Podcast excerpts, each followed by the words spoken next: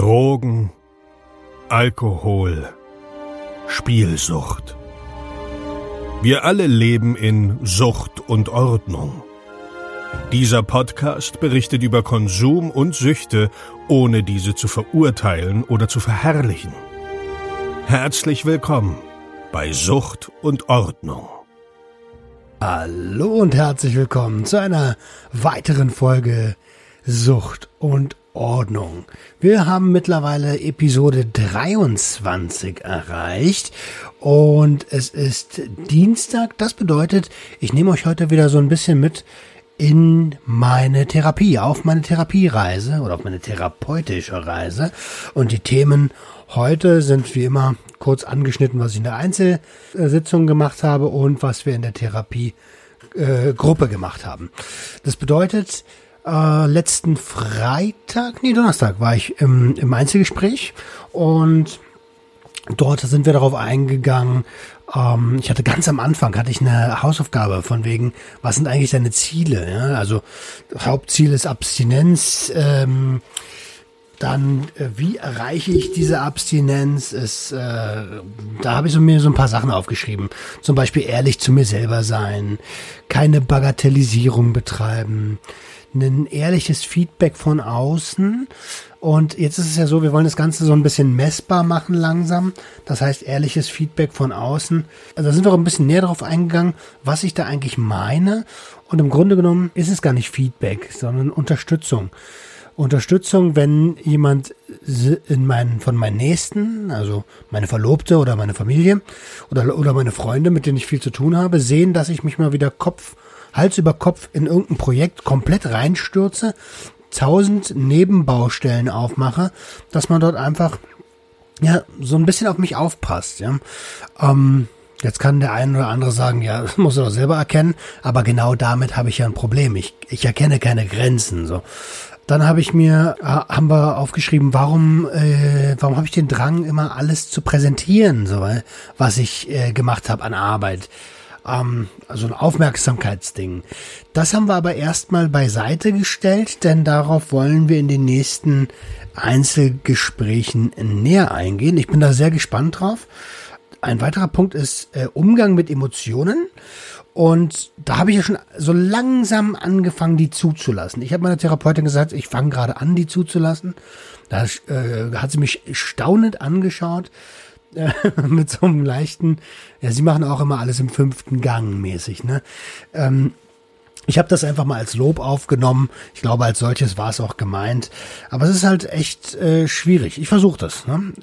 Früher hat man alles weggedrückt und jetzt, jetzt ist die Sache, wie kann ich den Umgang mit Emotionen verbessern?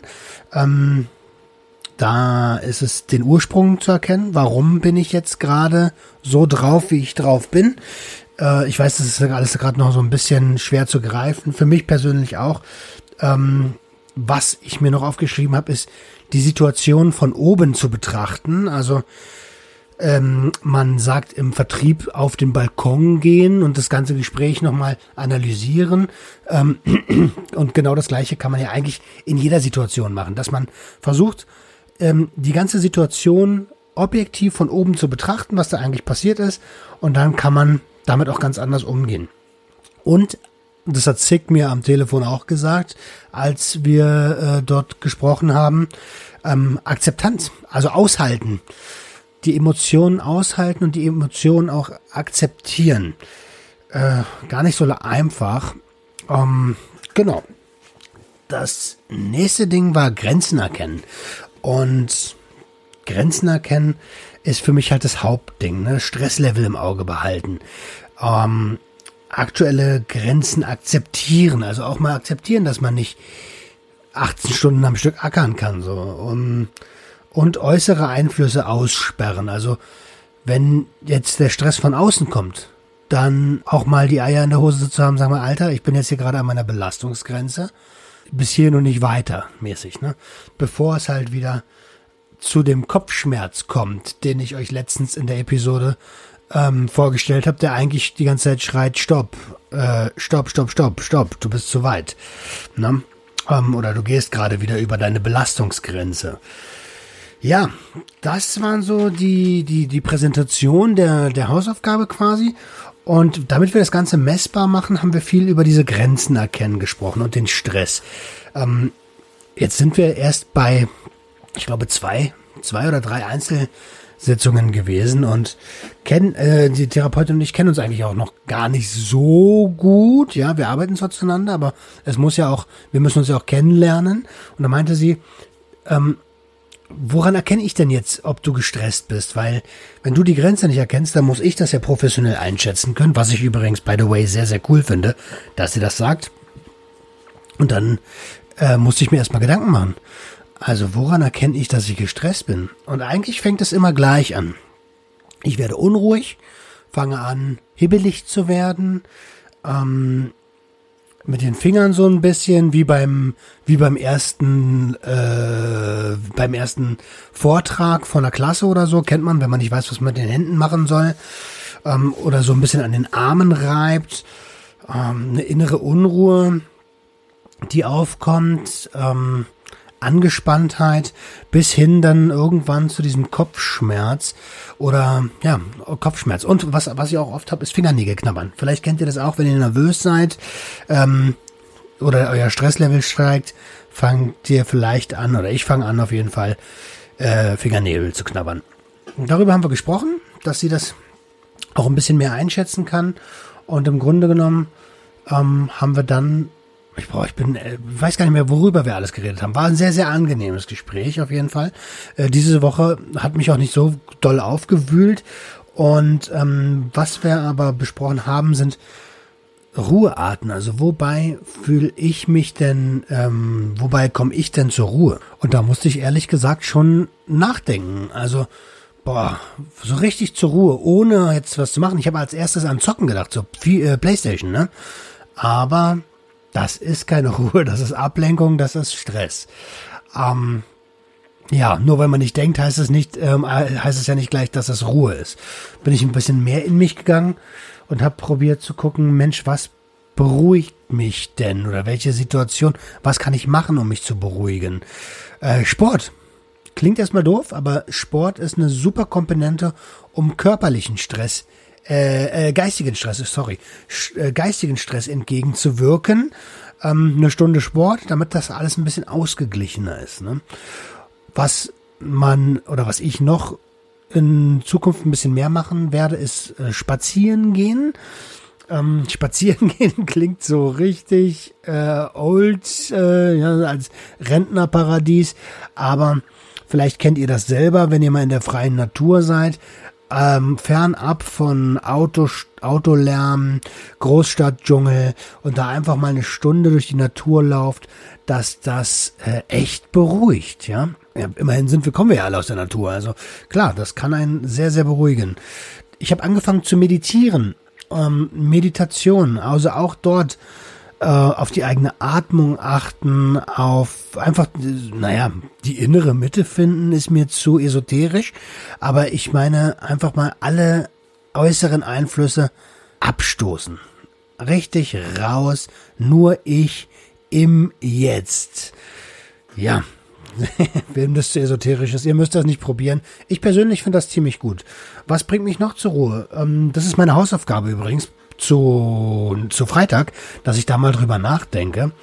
Und eine Sache habe ich da auf jeden Fall noch rausgefunden, das ist so Massagen. Also ich lasse mich gerne massieren. Meine Verlobte und ich haben hier eine tolle Thai-Massage.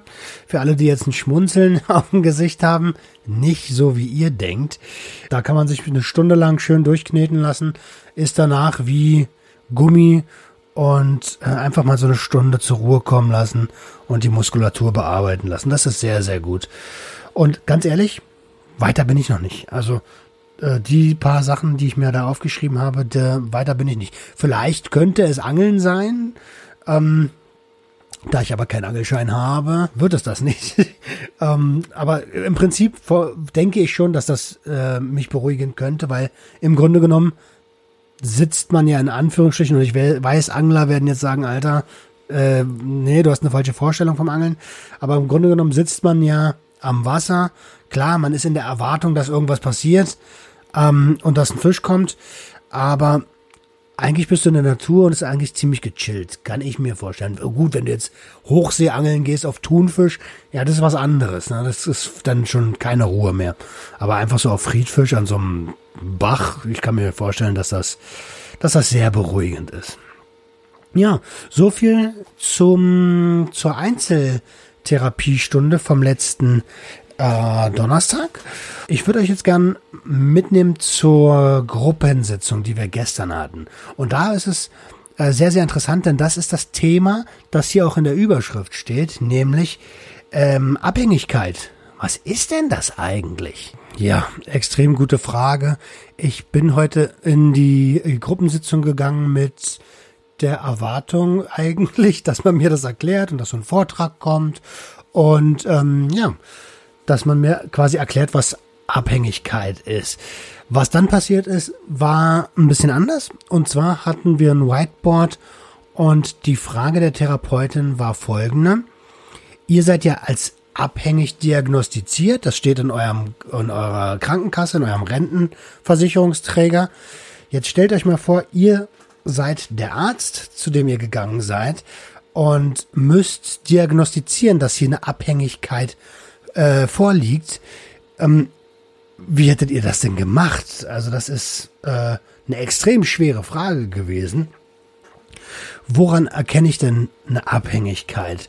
Was habe ich demjenigen gesagt? Und dann dachte ich mir so, naja gut, die ersten Fragen, die so ein Arzt stellt, ist natürlich, konsumieren Sie regelmäßig? Ich weiß nicht, ob er mir dazu stimmt. Das wäre so meine erste Frage gewesen. Konsumieren Sie regelmäßig? In der Regel, ich persönlich hätte sofort ja gesagt, aber was ist eine Regelmäßigkeit? Einmal im Jahr ein Glas Sekt an Silvester ist ja auch eine Regelmäßigkeit.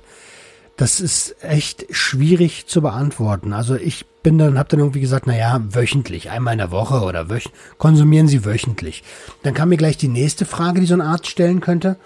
Wie viel konsumieren Sie denn an Menge? Und da ist es dann so, dass man sagt, okay, das ist eine Frage, die da auf jeden Fall berechtigt ist.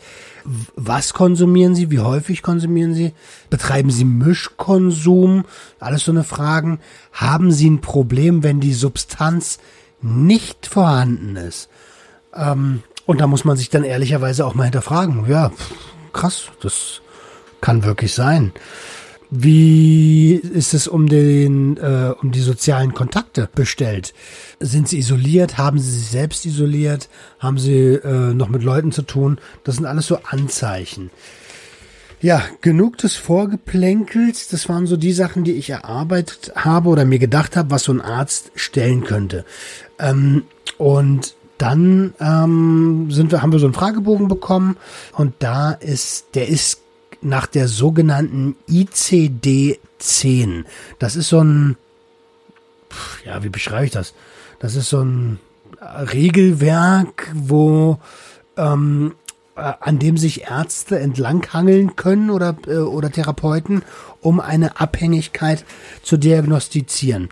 Besteht aus verschiedenen Punkten. Da haben sich welche zusammengesetzt, sich Gedanken gemacht, was sind denn die Hauptaspekte einer Abhängigkeit. Und ich versuche in Zukunft das Wort Sucht zu vermeiden, denn ich habe heute gelernt, beziehungsweise gestern, ihr hört das ja heute, gestern gelernt, dass Sucht ja eigentlich ein veralteter Begriff ist.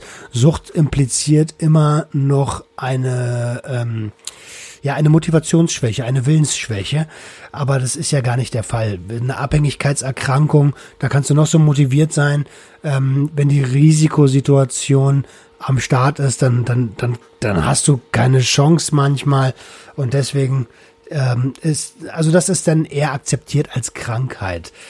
Meiner Meinung nach ist es nur Wording, ich versuche es trotzdem, damit ich es gleich richtig mache. Genau, Punkt 1 ist, darüber haben wir ja schon mal gesprochen, das Craving. Und ich habe euch versprochen, dass ich darauf ein bisschen eingehe. Craving ist nichts anderes als das Verlangen, der Suchtdruck.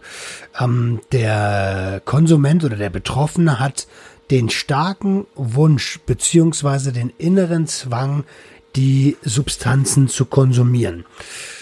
Und da kann jetzt jeder mal für sich selber schauen, in welchen Situationen habe ich denn diesen Suchtdruck? Wo habe ich dieses Verlangen? Beispiel, meine Beispiele, das müssen nicht eure Beispiele sein, sind folgende. Wie ich es schon ganz oft gesagt habe, Alkohol. Deswegen trinke ich jetzt auch keinen Alkohol mehr, denn mein Gehirn hat irgendwann gesagt, Alkohol ist, da gehört Kokain dazu. Das ist also, wenn ich Alkohol trinke, dann kommt sofort das Verlangen nach der Substanz, nach Kokain. Das gehört für meinen Kopf zusammen wie eine Currywurst mit Pommes zusammen. Also das ist eins, das gehört zusammen. In welchen Situationen habe ich noch dieses starke Verlangen gehabt? Oder vielleicht teilweise immer noch. Ich bin ja aktuell keiner Risikosituation ausgesetzt. Harte Belastung auf der Arbeit. Überforderung auf der Arbeit. So eine Sachen. Also wenn ich einfach überfordert bin, trotzdem funktionieren möchte und eigentlich merke, okay, du kannst nicht mehr. Dann kommt in mir drin sehr stark das Verlangen, das mit der Substanz diese Grenze zu verschieben. Familienfeiern, Feierlichkeiten an sich, habe ich mir selber irgendwie in meinem Gehirn die Vorstellung erschaffen, dass das, also Party ohne Drogen ist irgendwie keine Party so. Leider. Und in solchen Situationen kommt dann bei mir das Craving zum Vorschein, also der Suchtdruck, das Verlangen. Ja, wie gesagt, ihr könnt das gerne auch mal für euch aufschreiben, in welchen Situationen das bei euch vorkommt. Zweitens wurde in dieser ICD-10 Geschichte aufgeschrieben, der Kontrollverlust. Der Kontrollverlust ist gemeint, dass der Betroffene nur noch verminderte Kontrollfähigkeiten über Beginn, Menge und Beendigung des Suchtmittelkonsums hat. Wo habe ich das bei mir selber bemerkt?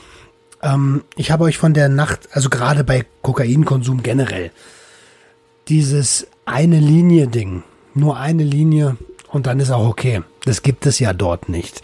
Und genau das ist dann mit Kontrollverlust gemeint. Wenn ich mir fest vornehme, ich konsumiere nur eine bestimmte Menge der Substanz und ich konsumiere dann aber doch alles, was da ist, dann ist das ein Kontrollverlust. Und natürlich auch ein Kontrollverlust über die Menge. Wenn ich mir vornehme, ich konsumiere nur am Wochenende und dann konsumiere ich aber auch unter der Woche. Kontrollverlust. Oder, wie heißt es schön bei Alkoholikern? Kein Bier vor 4. Und um 12 ist doch schon okay. Also dann wisst ihr Bescheid, das ist so dann, da ist der Beginn gemeint. Das sind so Sachen, die dort gemeint sind. Und wo habe ich es bei mir gemerkt? Gerade bei der Kokain-Geschichte. Ich konnte mir selber dabei zugucken, wie ich keinen Bock mehr hatte zu ziehen, aber es war noch so viel da, dass ich nicht aufhören konnte. Ich konnte einfach nicht aufhören. Ich habe bestimmt die letzten 2 Gramm gedacht, Alter, was machst du denn hier? Und trotzdem weiter. Ja, na, super. Genau so war das. Und ich hoffe, ich trigger jetzt hier niemanden, aber ich versuche nur zu erzählen, wie es war. Wann habe ich noch Kontrollverlust erlitten in dem Fall? Ja, sind wir doch mal ganz ehrlich, jeder kennt die Art Kontrollverlust, wenn er hackevoll ist. Wenn du nicht mehr gerade auslaufen kannst, wenn du ja, weiß ich nicht. Es gibt ja Leute, die werden aggressiv und merken das am nächsten Tag gar nicht mehr. Wenn du einen Blackout hattest, das ist ein Kontrollverlust. Absolut. Habe ich schon 1000-mal durch. Kontrollverlust bei Gras oder bei Cannabis kann ich mich nicht dran erinnern. Ja, typischer, also war gar nicht beabsichtigt, der Witz. Kontrollverlust, jetzt überlege ich selber nochmal, Bei Ecstasy, selbst wenn du dich nicht bewegen willst, du fängst an zu zappeln, du fängst an zu tanzen. Korrigiert mich, wenn das bei euch anders ist. Drittens, nach ICD-10, die Toleranzentwicklung. Man braucht mehr Suchtmittel, um eine bestimmte Wirkung zu erzielen. Und ja, auch das ist tatsächlich so, wenn ihr die Podcast-Folgen mit Adriano gehört habt oder wenn ihr auch seinen Podcast gehört habt. Das wird oder wenn ihr auch mal in euch reinhört, das kann eigentlich jeder Konsument bestätigen. Wenn du beim ersten Mal kiffen high warst, mit einer Mische, da war mehr Tabak drin als Gras, und nach 10 Jahren sowas nochmal rauchen würdest, dann würdest du sagen, Alter, ich will ein Kiffen, Alter, mach doch mal ein bisschen Gras da rein. Oder die erste Linie Kokain, kann ich mich noch genau dran erinnern, die war sehr, sehr dünn und vielleicht 1,5 Zentimeter lang. Wenn ich mich zurückerinnere, gerade wenn ich mit den Jungs unterwegs war, die Starterlinie, die war in der Regel 7 bis 8 Zentimeter und ja, vielleicht einen halben Zentimeter dick. Also da ist schon ordentlich was rein. Ich habe immer gedacht, die erste Linie muss die beste sein. Und so ist es ja auch dann irgendwann. Also da ist der Körper baut eine Toleranz auf. Das ist eigentlich das, was man damit sagen will. Wenn du dein erstes Bier getrunken hast oder deine ersten 2 Bier und davon betrunken warst, dann wirst du nach 5 Jahren nicht wieder von 2 Bier betrunken sein, wenn du weiterhin Bier konsumierst. Ja. 4. Entzugserscheinungen. Beim plötzlichen Absetzen der Substanzen zeigt sich, dass Entzugssymptome aufkommen wie Zittern, Schwitzen, Kreislaufschwankungen, innere Unruhe, Übelkeit, Erbrechen und teilweise auch Halluzinationen. Das kann auftreten, muss nicht bei jedem auftreten, das kann auftreten. Bei vielen chemischen Drogen ist das eine eher psychische Geschichte, dass man denkt, man braucht das, und das Schwitzen, das kennt, glaube ich, jeder. Das kennt, glaube ich, jeder, wenn man mal versucht hat, aufzuhören. Alkoholikern würde ich eigenständiges Absetzen wird eigentlich nicht empfohlen. Jetzt ist es natürlich so, jeder hat schon mal versucht aufzuhören. Jeder hat, je nachdem wie süchtig beziehungsweise wie abhängig, seht ihr, das ist mir direkt passiert, wie abhängig man war. Man versucht es natürlich auch alleine, weil man sich ja auch was beweisen möchte, so, und dann klappt das nicht. Und es wird empfohlen, das sagt einem jeder Abhängigkeitstherapeut, jeder Suchttherapeut, dass man einen Entzug nicht kalt machen sollte. Entzug mit dem Arzt gemeinsam. Ich habe direkt eingeworfen, aber find doch mal einen kompetenten Arzt, dem du dich auch anvertrauen kannst. Also wenn ich damals zu meinem allgemeinen Mediziner gegangen wäre und dem gesagt hätte, ey, ich will einen Entzug machen, das war eine Ärztin, und hätte der gesagt, ja, ich bin drauf, was kann ich machen? Ich will ärztliche Begleitung bei meinem Entzug. Ja, die hätte doch gar nicht gewusst, was sie machen soll. Das ist eine Allgemeinmedizinerin, die wäre komplett überfordert gewesen. Und nicht, dass ich kein Vertrauen in Fachärzte habe, ja. Aber wenn man sich Ärztezimmer anguckt, die sind heillos überfordert, diese Menschen. Als ich das dann angebracht habe, sagte sie, Mensch, jede psychiatrische Klinik, wusste ich vorher nicht, jede psychiatrische Klinik hat eine Entgiftungsstelle. Und die muss dich aufnehmen. Also wenn du jetzt das hier hörst und dir die ganze Zeit denkst, fuck, ich will ja aufhören, ich will einen Entzug, aber ich weiß nicht wohin. Jede psychiatrische Klinik kann dir einen Tipp geben, wo du einen Entzug machen kannst und entgiften kannst. Punkt 5 ist die Vernachlässigung anderer Lebensbereiche. Und mit anderen Lebensbereichen ist die Familie, die Freizeit oder der Job gemeint. Im Grunde genommen kann man auch sagen, man isoliert sich selbst, um mehr Zeit für die Substanz zu haben oder die Substanzen für den Konsum. Ich persönlich, ich habe es ja schon mal hier angesprochen und ich habe es auch in der Therapie angesprochen, und mittlerweile kann ich das auch sagen, auch wenn ich mich immer noch ziemlich dafür schäme, einer der essentiellsten Lebensbereiche, haben wir alle gelernt, ist die ganz normale Körperhygiene am Morgen. Das habe ich hart vernachlässigt. Mal so eine Woche keine Zähne putzen, nicht waschen, ist ja egal, du bist ja eh drauf, schwitzt ja eh gleich wieder wie Sau. Das kennen auch viele, viele Konsumenten. Oder die Familie. wir haben heute eine Feierlichkeit, wie sieht's aus, wann bist du da? Ach, ich habe keinen Bock, will ich nicht, ich sitze lieber zu Hause und konsumiere. Oder, ja, oder Freizeit, Hobbys. Machst du regelmäßig Sport oder sitzt du zu Hause und konsumierst? Das ist damit gemeint. Also die Vernachlässigung von Lebensbereichen zugunsten des Konsums. Also und auch Sachen, die einem früher wichtig waren. Also mir war früher Sport total wichtig. Ist immer noch so ein bisschen Teil meines Lebens. Aber dort erstmal wieder in diesen Flow zu kommen, das ist noch ein hartes Stück Arbeit, was ich da vor mir habe. Und kommen wir dann zu Punkt 6. Punkt 6 ist das Fortsetzen des Konsums trotz negativer Folgen. Das bedeutet, ich habe körperliche und psychische bzw. soziale Konsequenzen schon erlitten oder bin mir darüber im Klaren und trotzdem konsumiere ich weiter. Bedeutet zum Beispiel Folgendes. Ein Bekannter von mir, den kennt ihr, aus der Flo. Aus dem Drug Talk. Flo hat einen Lungenriss erlitten. Jetzt kann man sagen, aufgrund von Rauchen oder aufgrund von Ballern, das weiß ich nicht, bin kein Arzt, aber das ist augenscheinlich eine körperliche Konsequenz aufgrund des Konsums und ja, er hat danach ja noch weiter konsumiert, auch mit mir gemeinsam. Also, das ist das, was ich meine. Jetzt will ich nicht schlecht über andere Leute reden, beziehungsweise, ja, ihr habt das ja schon gehört, in dem Drug Talk sagt er das ja. Soziale Konsequenzen. Leute wenden sich von mir ab, weil ich konsumiere. Und das ist mir bewusst. Und diese Leute mag ich vielleicht sogar. Oder liebe die sogar vielleicht. Und ich konsumiere trotzdem. In meinem Fall, ich liebe meine Verlobte.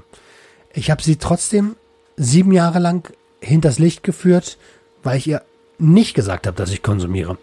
Naja, knapp 7 Jahre. Also ich war ja auch zwischendurch mal off, was Drogen angeht. Aber ja, ihr wisst, was ich meine, ne?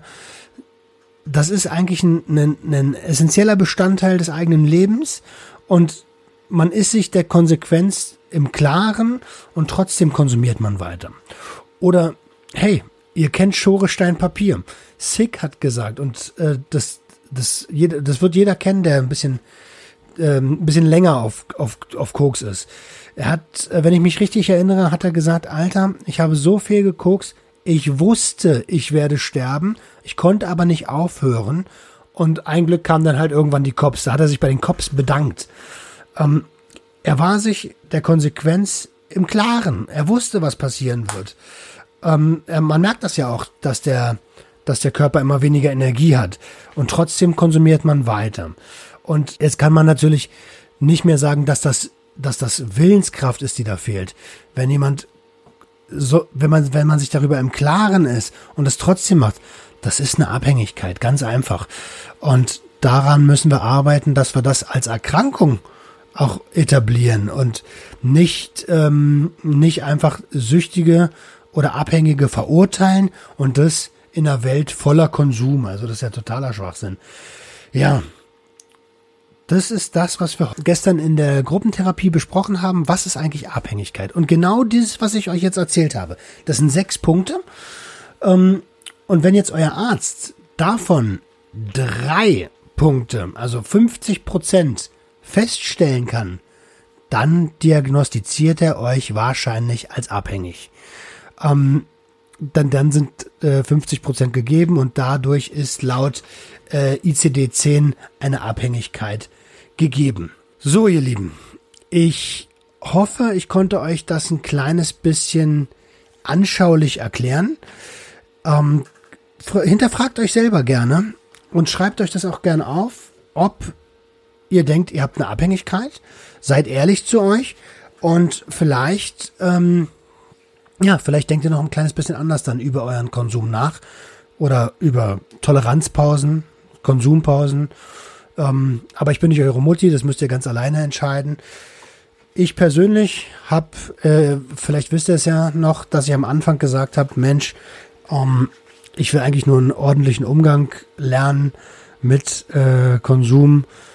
Mittlerweile denke ich ein bisschen anders drüber. Ich glaube, Kokain, Speed, und Alkohol haben in meinem Leben keinen Platz mehr. Denn das Risiko ist mir einfach zu hoch, dass das schief geht.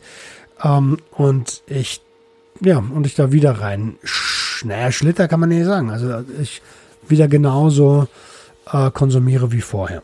Bei ein paar anderen Substanzen sehe ich es ein bisschen anders, aber das wird sich zeigen, wie es am Ende der Therapie aussieht.